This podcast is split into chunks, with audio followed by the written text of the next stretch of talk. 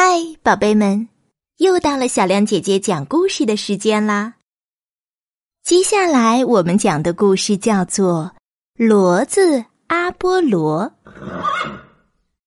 这个故事里呀，有一头骡子叫阿波罗，有一头公驴叫费雷迪，有一头母驴叫卡米娜，还有他们的主人一个农夫叫布鲁诺。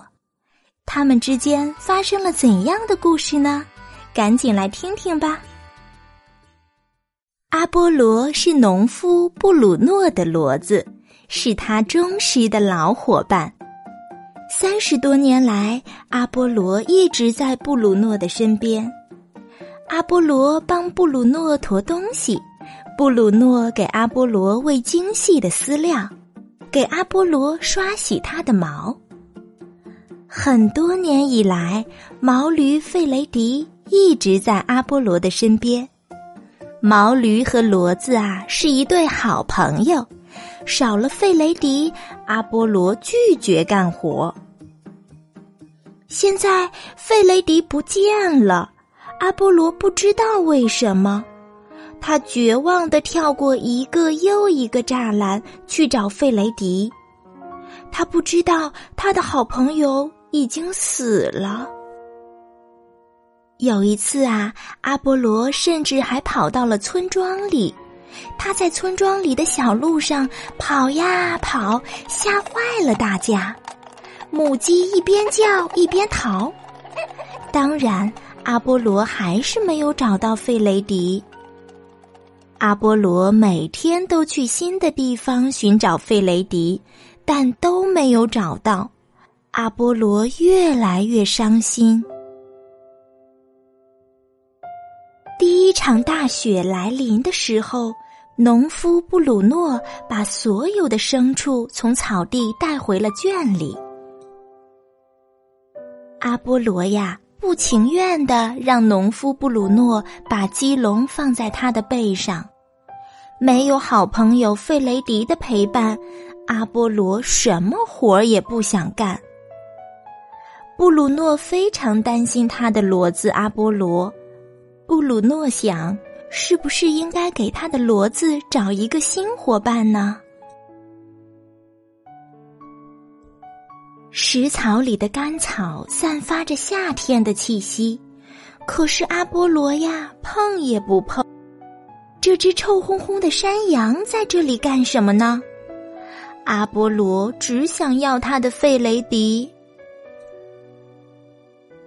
农夫布鲁诺的邻居阿迪娜在报纸上看到了一个广告，有人正在出售一头母驴。他给布鲁诺看了这个广告，哎呀，这可能是一个解决办法呀！布鲁诺立刻跑回家给卖家打了电话，他们商量好了价钱。布鲁诺答应尽快去拉驴。农夫布鲁诺的朋友库特有一辆货车，他们一起开车去了山谷里，然后把货车装在了火车上。没想到隧道的另一头雪下得更大，下了火车，布鲁诺和库特还没到目的地，他们还要继续往前开。哎呀，开了好久。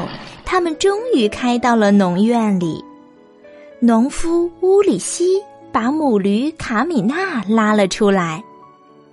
哎呦，真是一头漂亮的母驴呀！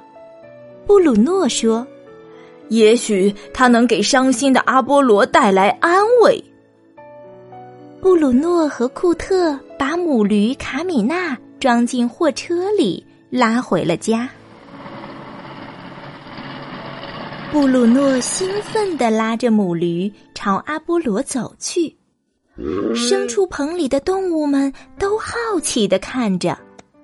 当母驴卡米娜走到阿波罗身边时，阿波罗赶紧嗅了嗅，卡米娜闻起来不像臭烘烘的山羊。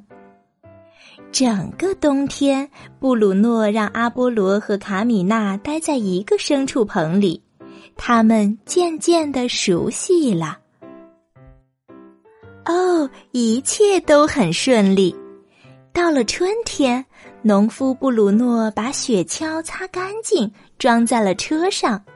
阿波罗高兴地拉起了车，卡米娜也欢快地跟在车边，就像以前费雷迪一样。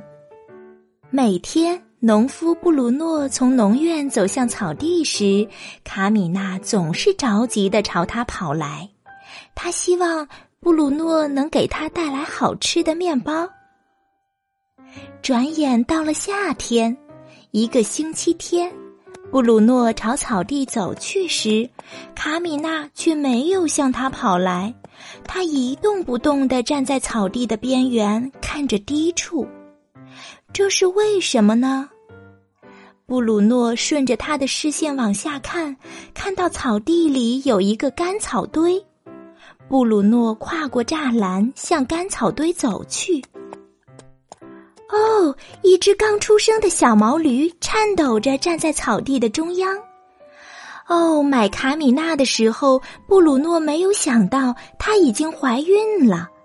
现在，一只小毛驴就站在那儿。出生的小毛驴可能是从栅栏底下滑了下去，栅栏有电，卡米娜没法跨过栅栏去找它。一年过去了，阿波罗的烦恼消除了，他又变得快乐了。现在呀，他不仅有了一个伙伴，还有了一个家。小朋友们，小亮姐姐呀，给你讲一下骡子是怎么来的。骡子啊，是马和驴生的，它的妈妈是一只母马。他的爸爸是一只公驴，骡子是不能生育的，也就是故事中的阿波罗，它是不能生育的。人类饲养骡子啊，已经有几百年的历史了。骡子特别容易养，而且还强壮、聪明、很勇敢。以前呢，他们帮人类在山里驮很重的东西。比如盖房子需要的石头、木料、管子等等，在瑞士的瓦莱州的阿尔卑斯山区，他们会从阿莱奇冰川把冰块运到山上的旅馆，以便人们可以冷藏肉制品。他们呢，也会把尊贵的客人驮上山。引导骡子的人叫做牵骡人。牵骡人的工作虽然非常艰苦，但可以挣一些钱。不过，现在直升飞机早就接替了骡子和牵骡人的工作了。故事中，骡子阿波罗是农夫布鲁诺饲养的牲畜，他常年帮布鲁诺驮东西，他已经很老了。但还是帮着农夫布鲁诺驮木柴，或者把废肥驮到草地上。你知道吗，小朋友？直到今天呀，阿波罗仍然在快乐的劳动着。